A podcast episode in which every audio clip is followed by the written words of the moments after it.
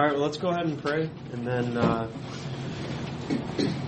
we will begin. Father, thank you for the opportunity to study your holiness tonight. Um, I pray that we would have a similar response to Isaiah um, when he saw your holiness, that he trembled, that he bowed low, and he was a purified man. I pray that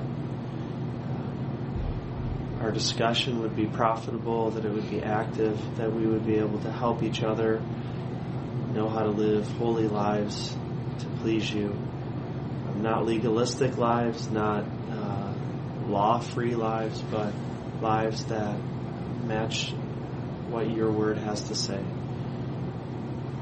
Give us wisdom on how to apply your truth and give us a love for you that will uh, produce in us a tenacity and a discipline to apply your truth. In your name we pray. Amen.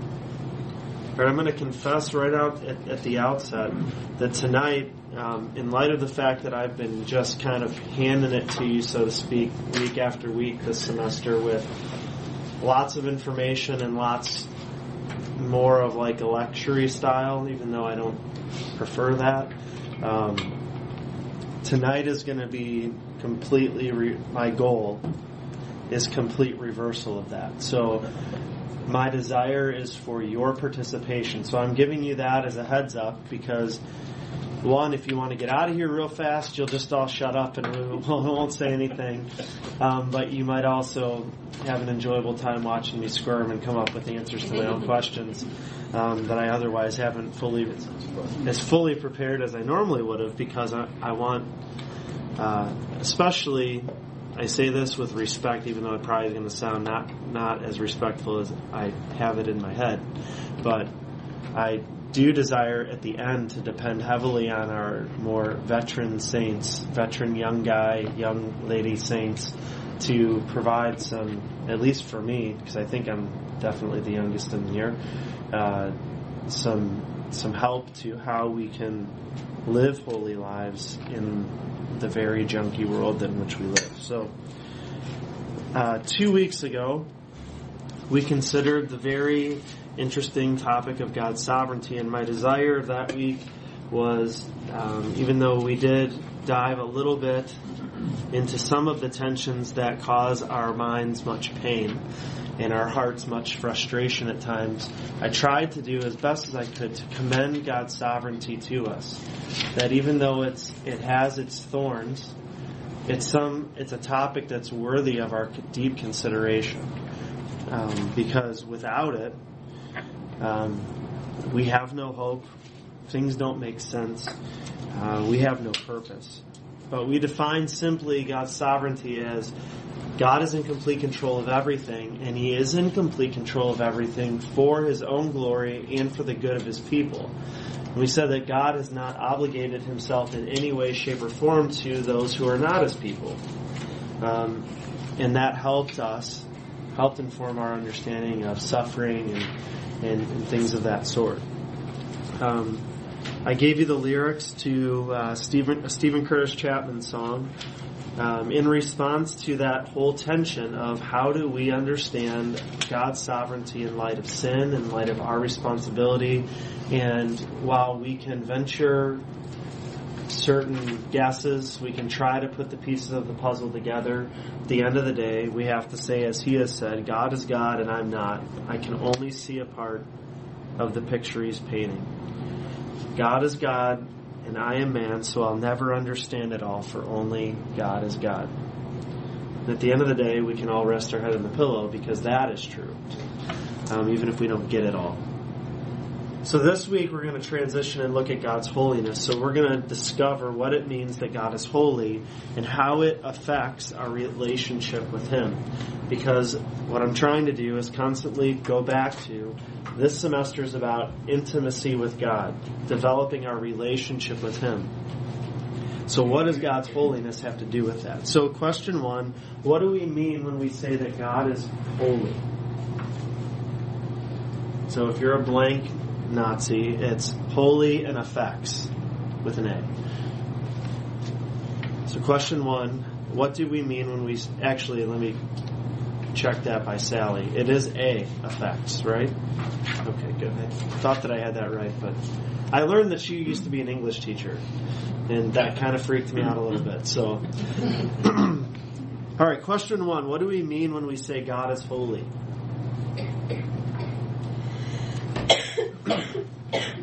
Not a trick. completely separated from sin. He's completely separated from sin and devoted to seeking his own honor.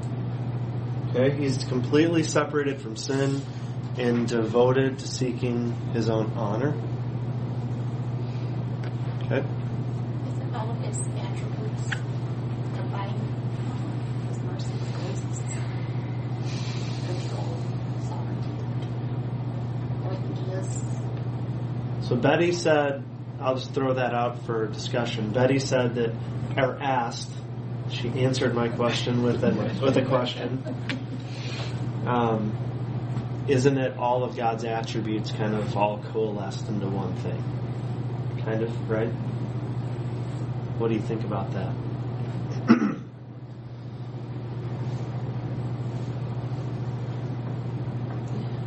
His character is set apart like none other. Um, um, his nature is divine. It's, he can't go against what he says.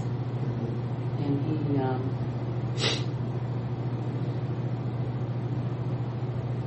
he, he, he can't sin.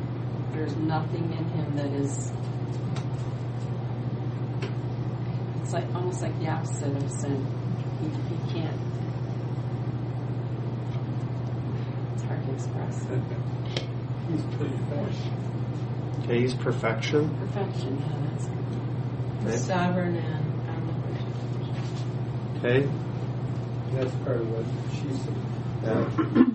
So let me answer your question, kind of. Um, I would say no, and because I think theologically, not to get too deep into the, the theology of God, but theologically speaking, we would def- God is what His attributes are. Is kind of the tip, the typical theological phrase that is said. So. Um, so God is mercy, God is love. When we see tech, like First First John, where God is love, um, so God is what His attributes are, um, and I think where you're at suggesting or asking if all of His attributes comprise together His holiness, I would say, I think where you're getting at is some people have, some theologians have talked about that God's holiness governs all of his other, the expression of all of his other attributes. Maybe that's the case. I don't, I mean, I don't know. I don't know how God, if God is what his attributes are, how one attribute could kind of like trump the rest. Um, maybe. Why would one trump any of them? I why wouldn't they just all be? Yeah, I don't, I don't see why. Like, well, wouldn't God love? Wouldn't, wouldn't God's God's holiness influences all of His attributes, just like God's love influences all of His attributes? You know, so like, I. But it's kind of confusing. So I would say no to your answer. I don't think that it's just simply God. All of His attributes make Him holy. Um, I do think that's part, it contributes to His holiness, but I don't know if that's the best definition to not beat a dead horse. I'm thinking too that when I think of God's holiness, I'm thinking of everything that He's not. Okay. Yeah. Everything, everything within within His whole being, His His character is is free from all evil. So you said something earlier. Actually, Pete and you said we. You said set apart. You said set apart, and then you said I think holy other or something along that line. Like none other. Yeah, like none other, and that's. I think that's the idea. that the Very the, and the, the very essence of holiness is set apart. Um.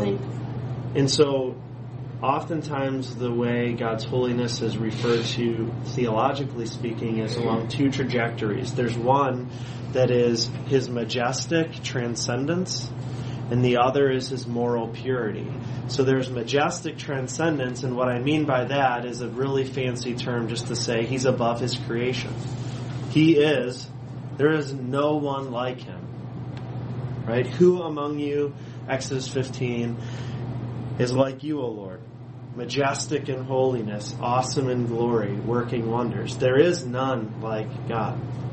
So he is set apart from his creation. There is the creator, and there's the creation. Um, how did Dr. McKeon put it in his book? Uh, it's something like I'm, I could. I hope I'm not spewing heresy and not even realizing it, but there's something like there's God, and then there's the like the universe is everything that is not God. So it's like there's God, and then there's the universe, and that's it. Um, so everything that is not God is universe. It's created. Um, so that gives us that moral trans or majestic transcendence. But then you have the moral purity, that idea of per, like his moral perfection, that he is completely unstained by sin, um, by any imperfection whatsoever. And that's where we get to in a text like Isaiah 6. We read, In the year that King Uzziah died, I saw the Lord high and exalted, seated on a throne, and the train of his robe filled the temple. Above him were seraphim, each with six wings. With two wings they covered their faces. With two they covered their feet, and with two they were flying, and they were calling to one another, Holy, holy, holy is the Lord Almighty. The whole earth is full of his glory. At the sound of their voices, voices, the doorposts and the threshold shook. The temple was filled with smoke. Woe to me, I cried. I am ruined, for I am a man of unclean lips, and I live among a people of unclean lips. And my eyes have seen the King, the Lord Almighty. For then in Habakkuk 1, your eyes are too pure to look on evil. You cannot tolerate wrongdoing. Why then do you tolerate the treacherous? Why are you silent while the wicked swallow up those more righteous than themselves? Boy, who of us hasn't asked that question? Or Psalm 24 Who may ascend the mountain of the Lord? Who may stand in his holy place? So, in other words, the psalmist is asking, Who can have fellowship with God, the Holy One? Only those who are holy can have fellowship, because verse 4 says, The one who has clean hands and a pure heart. In other words, external and internal purity. Who does not trust in an idol or swear by a false God, they will receive blessing from the Lord and vindication from God their Savior. Such is the generation of those who seek Him, who seek your face, God of Jacob. 1 John 1 5, this is the message we have heard from Him and declare to you God is light. In other words, God is purity. In Him there is no darkness at all. So God is separate. He is other, both in moral purity as well as majestic transcendence, or you could say nature and character. So, question two for you then is how does this understanding of God's holiness inform our understanding of how God works? Or how does this inform our understanding of how God does what God does?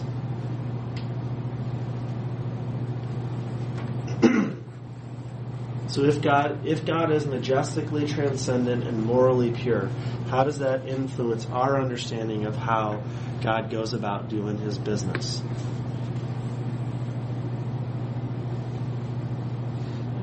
Based on based on all his attributes, but particularly based on his holiness. So things like the condemnation of sin completely goes against his holiness. So once that occurred, he has to he had to judge that, and that's within his judgment of sin.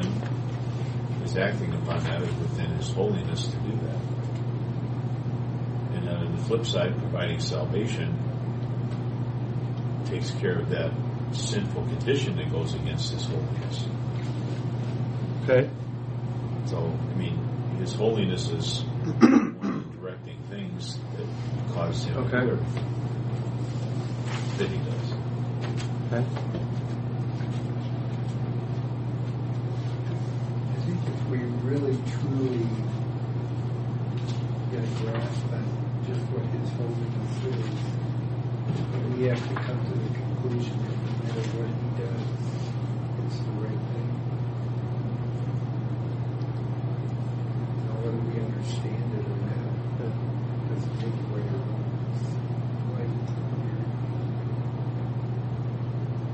If, as you said earlier, you used the term perfection. If God is perfect, there is no stain of sin, there is no um, even capability of mistake. Um, that means that what you said is absolutely right. That everything that God does is right. Not only does He never ever sin, He never does anything that is less than perfect.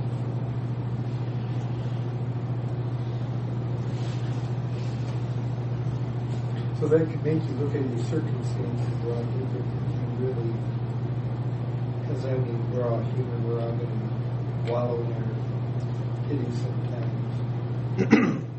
but if we start thinking the way we should, we should lessen that, make us think like this is what's supposed to happen. Like it or not. So that would be one way. So I'm asking you to meditate on this thought. What are other ways that God's holiness would influence our understanding of what, how He works, what He does? So if God's holy, everything He does is right, Takes- perfect. Takes one set of options off the table completely. And Any- good. Yeah, takes everything that isn't perfect off the table.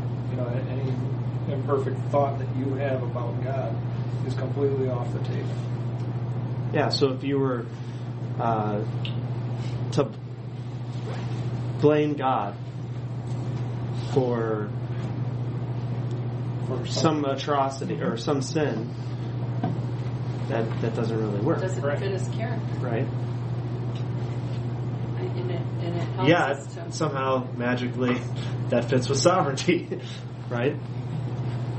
Well, God, God, I think I, I don't remember the reference, but I know that God does He not talk about Himself as doing everything He does is good.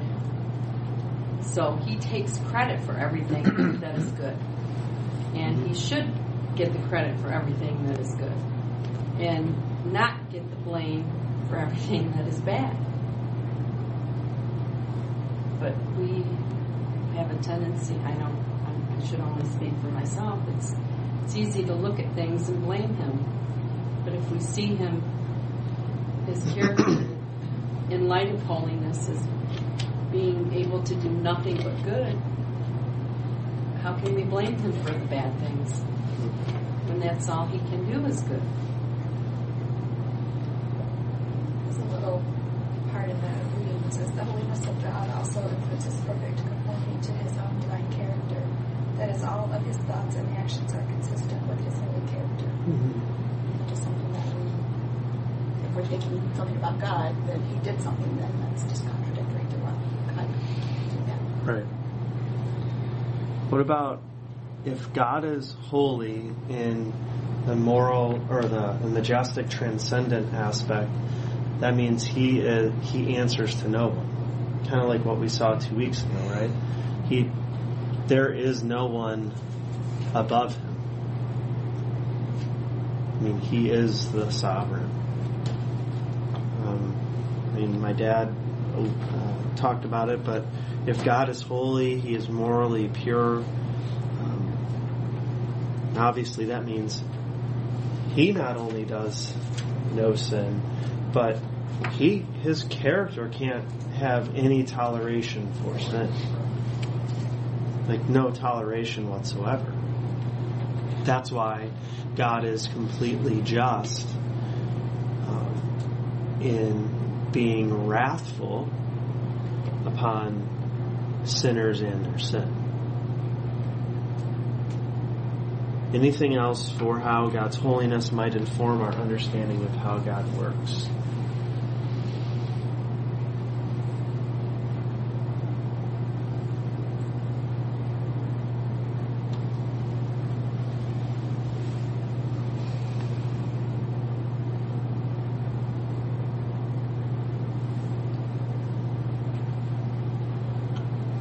Okay, let me throw another question your way.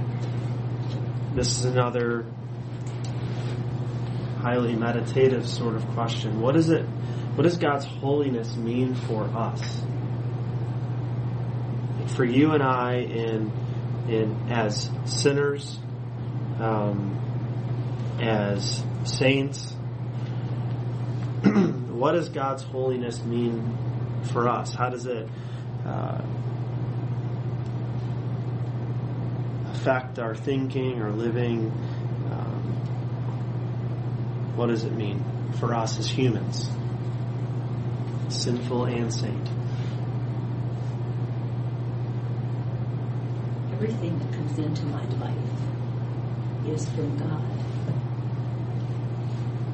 And I can't say that that is bad. In my eyes, it may be bad. But God can work everything probably sends it because I have to be changed in some way. So we have no right to accuse him of anything. Because even his so-called bad stuff is good.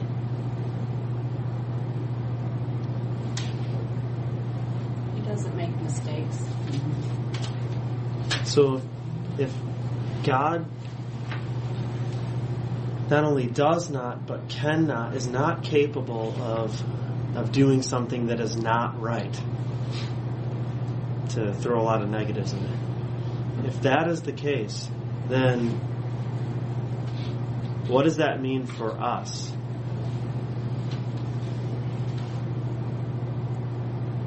makes us unworthy to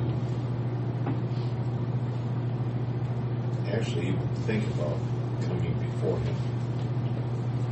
Because um, no matter how hard we try, we are going to, we are as imperfect in our humanity as He is perfect in His holiness. Mm-hmm. And they are even though I mean, even though we're saved, that's taking care of our, you know, our eternal, our sin debt has been paid. But in terms of our life and being humans, we're we're imperfect. We're gonna make mistakes, and everything that we do is completely opposite to His holiness. So if, if everything that God does is right, He can be trusted. Right?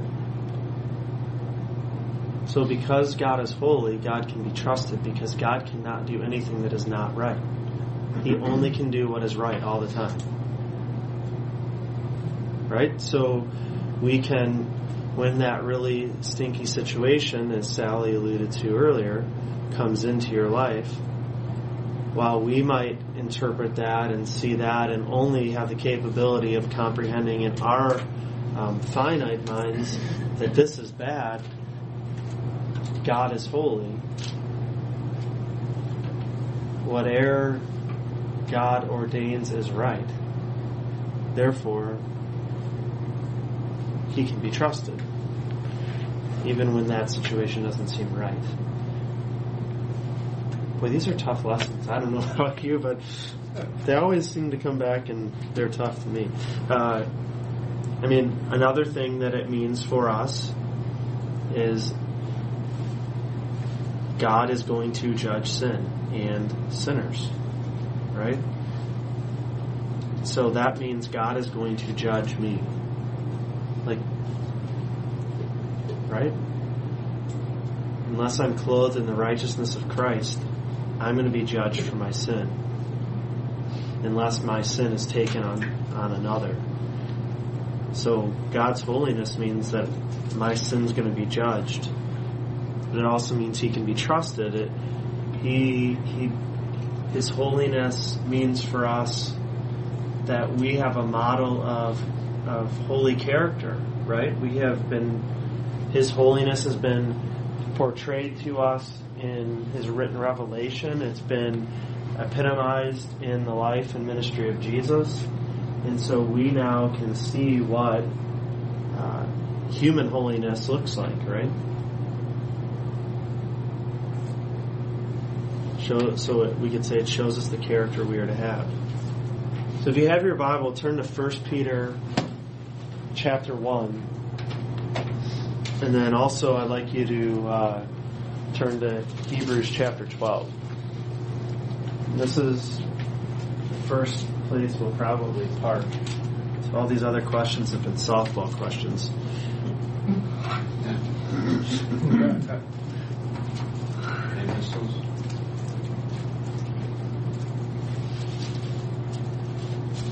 So, uh, 1 Peter chapter 1, verse 16.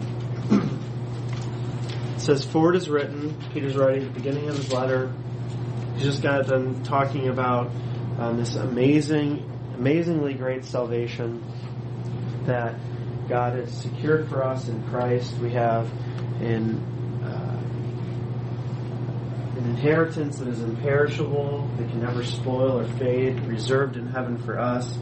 Then he says, I think in verse 11, something to the effect that um, the, the our this grace is so amazing that angels long to look into these things. That it, that there's something so amazing about our salvation that we experience, and we sit there and think, well, that doesn't make any sense. These angels are perfect; they're up in heaven. They're God's holy servants. And yet there's something so amazing about the grace of God demonstrated in the person and work of Jesus Christ that the angels long to look into our lives and see this amazing grace that we get to be part of. Now that could stop you in your tracks and make you think for a while. And then he starts teasing out the implications of this salvation, and he gets to verse 16, and he, and he talks about how this salvation has practical ramifications in our lives, and he says, For it is written, Be holy, because I am holy. So, right now in your life, practically, he's saying, Be holy, because I am holy. He is not saying, um, as some, maybe not necessarily in this text, but some and popular uh, theological circles today like to try to say, well, hey, you are holy in Christ. Yes, we are. But you are not yet holy as well. Um, and here, Peter's saying, practically, you need to be holy. Hebrews chapter 12, look at that text. Hebrews chapter 12. Here he's talking about fatherly, well, he just got done talking about fatherly discipline. And actually, at the beginning of Hebrews 12, I think this is the text where he says, So you've been surrounded by great cloud of witnesses, so throw off just all the junk, the, the stuff that weighs you down, the sin that so easily entangles you. Fix your eyes on Jesus, the author and perfecter of your faith, who for the joy set before him endured the cross, despised the shame. So don't give up. Keep on keeping on, right? And then he says, talks about fatherly discipline. And then he gets down, so it's all practical, everyday sorts of things, right? That's what he's talking about. This is how you should live. And he gets to verse 14 and he says, Make every effort, make every effort to live in peace with everyone and to be holy. And then here's the question, here's the, the statement that is potentially, hopefully, troubling to all of us. For without holiness, no one will see the Lord.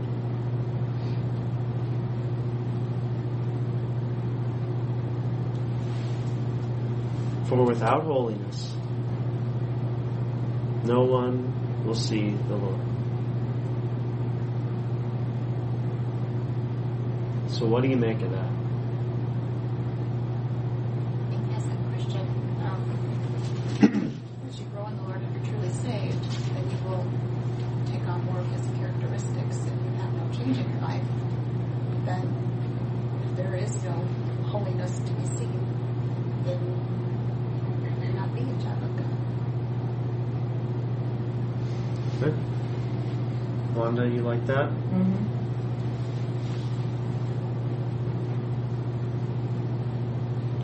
For without holiness, no one will see the Lord. Be holy, because I am holy. So, does God expect perfection from us? Yeah. Is God's expectation then perfection? No. It can't be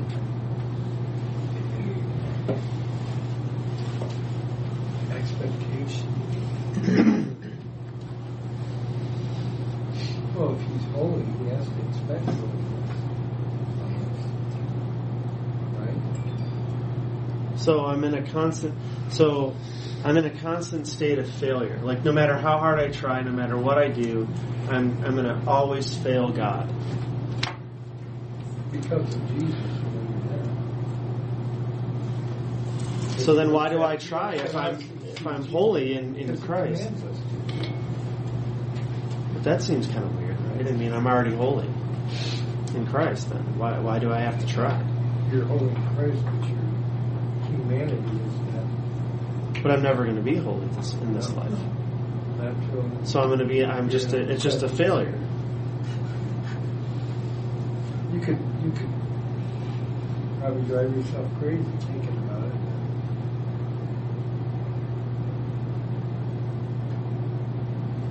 So does God expect perfection?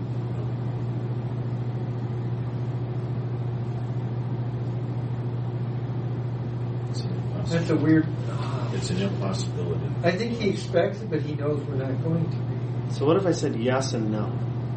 That's what I was thinking. So on the yes, John, you look like you're going to say Well, it's, yeah, it's like we're we're to be reflections of Him.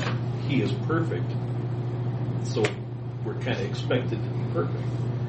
But with the sin nature that we've been born with, we can't be until Right. we've been transformed. Yeah. So, so yes, his expectation is perfection. For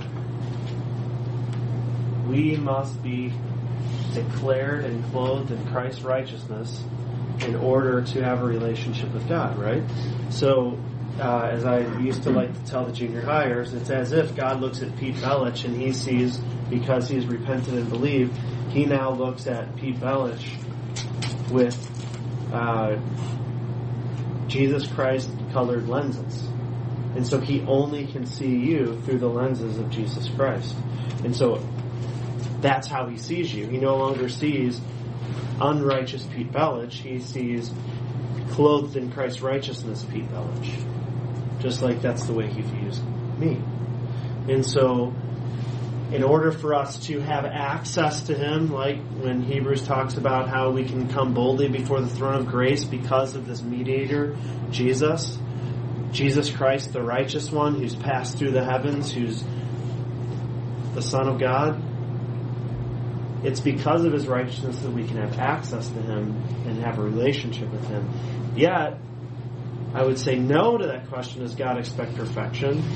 Maybe just to make myself feel better, but because I know that in this life, I will never be perfect. So my answer would be yes, no. What his expectation is, is not perfect holiness, but I would say the pursuit of holiness, or we might also call that perseverance. Right? Hebrews, the entire book of Hebrews is all about your persevering. And I don't think that it would be fair to say you're just hanging on by a thread, just barely making it surviving, right? Like I'm I'm alive. I think that and, and I'll show you a text, important text in Second Peter that would demonstrate that. Um, because I do all think that we all go through periods of our lives where all we're doing is just hanging by, hanging on for dear life, hoping that we can just make it, make it out alive. But I think the overall trajectory of the Christian life is one of pursuing holiness. It's perseverance. Dad, you're going to say something. The, the pursuit of holiness in in our human realm is the progressive sanctification Right. that, that has to take place. Right. Because as we learn more, then we want to become more like Him, even though we can't be. Yeah. But His Word tells us that we should pursue this, and as we study His Word, learn more about Him, learn more about our sin, or that we, we, we grow, and that that pursuit of holiness increases. Let me give you two uh, two quotes. They're very short, so that's good. But let me give you two quotes from two different Christian uh, authors um, that describe uh, what I would call maybe like the New Testament ethic or the trying to make sense of this. Number one, I've already shared this with you, I think last semester, but one is by Kevin DeYoung. He's a pastor in East Lansing of a Reformed church or Yes. Presbyterian. No, I think it's a PCA church now. Anyway, in a book called uh, "The Hole in Our Holiness," he he writes that the New Testament ethic is this: be who you are. So, be in your life who you are. In other words, uh, you are declared righteous in Christ already, right? So be in reality, in practice, who you are in identity, right? So your identity infuses and, and, and permeates into your existence. Um, so that would be one of the ways that he has couched it.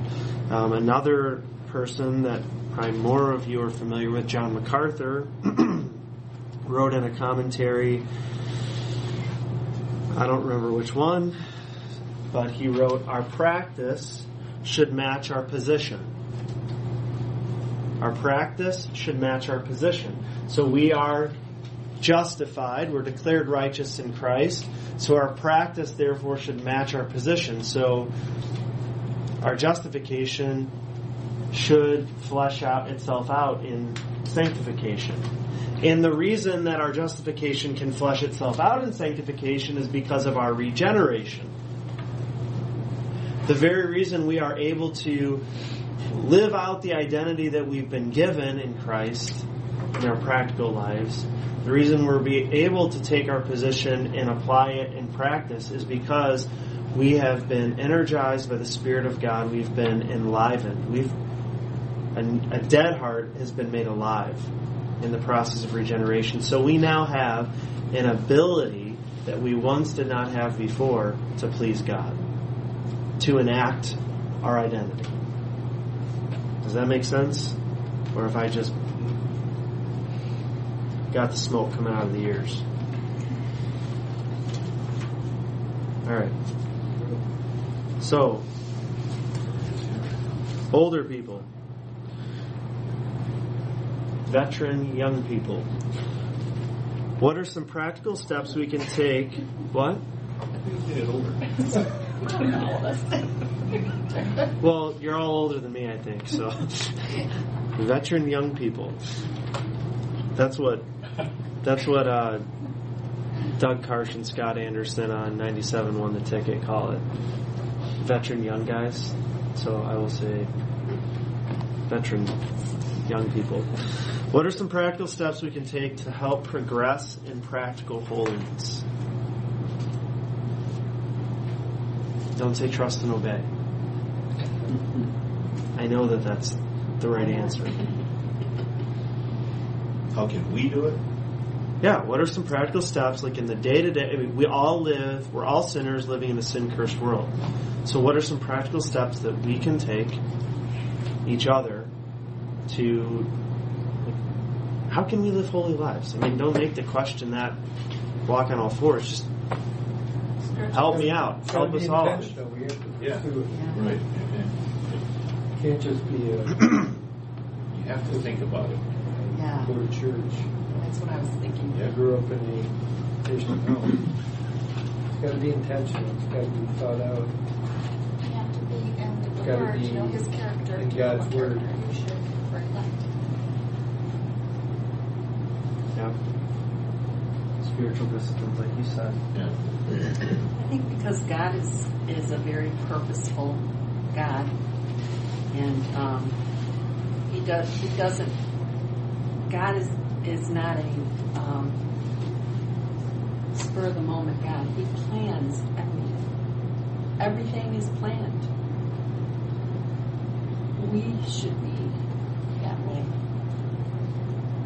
We should be able to wake up in the morning and, and just plan to remind ourselves of the every minute of every day.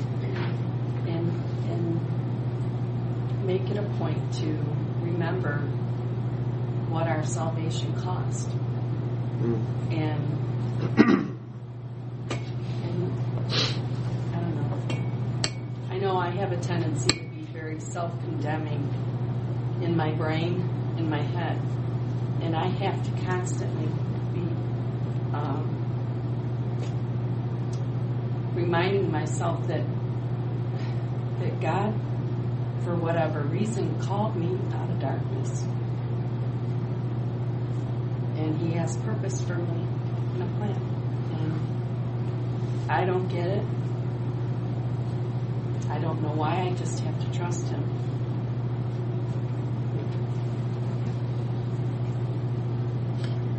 So uh, now, if you would turn in your Bibles to Second Peter chapter one, and uh, rather than belabor that point, I will uh, jump on the idea of being intentional because I think that that is a really good answer, Jim, and whoever else was jumping on that idea. I think that's it's good. Second Peter chapter one, begin reading in verse five. Peter writes, For this very reason, make every effort to add to your faith goodness.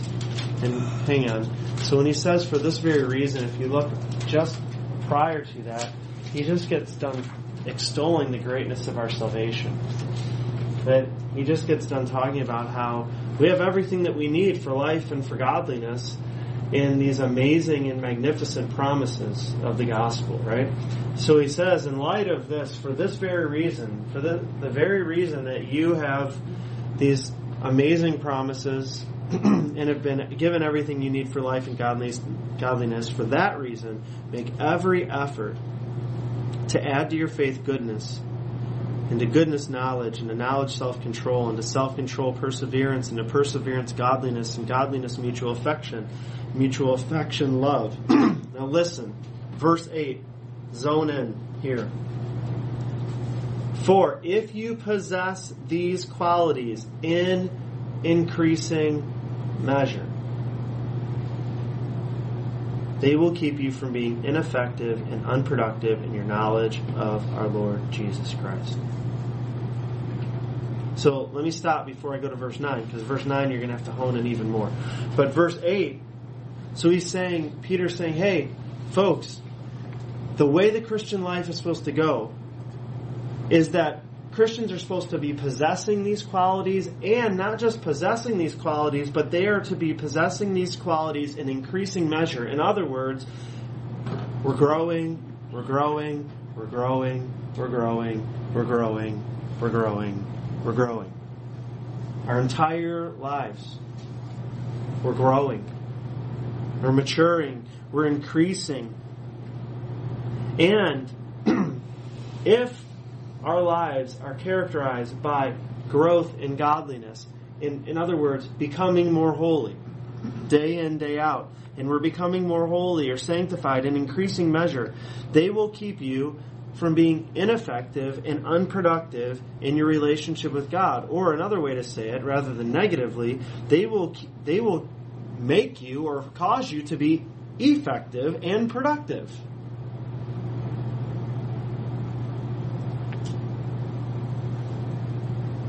Now, look at verse 9. because this has a lot to say with what was just said about the gospel. But whoever does not have them, but whoever does not have these qualities in increasing measure, how are they described? Peter describes them as nearsighted and blind, forgetting that they have been cleansed from their past sins. In other words, someone who has not appropriated their spiritual disciplines, the power of the Holy Spirit in their lives, and are not growing, growing, growing, increasing in holiness, progressing in their sanctification. They have become nearsighted. They, in other words, they are blind. All they can see is like what's right in front of them. They're stuck in the here and now. They can't see as Coloss- as Paul talks about in Colossians, live for eternal things, live for heaven, set your things on heaven rather than on earth. He's saying that we're nearsighted and we're so nearsighted all we can see is the junk of this life, the sin of this life, that we're blind, that we have forgotten the gospel. That when our lives stagnate, when our lives cease to grow, that we are focused on the here and now and we are not focused on the gospel. We have taken our eyes off Jesus, we've taken our eyes off the gospel, and our lives are living, are being lived in such a way that it's contrary to the very gospel that has saved us. Then verse 10, he says, Therefore, my brothers and sisters, make every effort to confirm your calling and election. For if you do these things, for if you are making every effort in increasing measure and possessing these qualities in increasing measure, if you are making every effort to confirm your calling and election, for if you do these things, number one, you will never stumble. That doesn't mean you'll never sin. But you will never fall into this unproductive, uh, gospelless or gospel amnesia state. Number one, you will never stumble. And number two, you will receive a rich welcome into the eternal kingdom of our Lord and Savior Jesus Christ. And, and all I can think about there, even though this isn't not a parallel scenario, but is the father of the prodigal son when the prodigal son came home. And that father, that same loving father, that rich, warm welcome. That picture of he's standing at the door because he saw his son afar off coming back in a repentant, humble state, and he busts out the door and knocks him over with a bear hug. And that is our Heavenly Father who welcomes a, us into heaven, into His eternal kingdom, with a rich and warm welcome for those of us who possess these qualities in increasing measure. So how, if we just flip this text kind of on its side, or on its head, we say, so how do we continue to possess these qualities in increasing measure? Make every effort, right? Be deliberate, right? Make every effort. But I would also suggest that look at it from this, from the negative side. Those who are not increasing are people who have forgot the gospel, right? who have gotten so nearsighted on the here and now and on themselves and on the stuff of their lives that they don't see the gospel anymore. They just see themselves. And they're, as Paul Tripp likes to say, their kingdom of self. Rather than this eternal kingdom of God, which is, is far more uh, freeing than the, as he likes to call it, the claustrophobic kingdom of one. So I commend to you 2 Peter 1 that we would be diligent, that we would be disciplined, that we would make every effort to be people who are increasing in holiness while keeping our eyes on Jesus the author of this amazing gospel that has saved us. Isn't it amazing that a holy God who is completely other, majestic transcendence, and he is completely pure, had his creation rebel against him in very short order. And in complete justice, and in complete accord with his holiness, he could have just went and judged us as the unrepentant, unrighteous, unholy people that we are. And yet, that God in His holiness sent His Son to be the holiness that we have never and could never be. That's pretty amazing.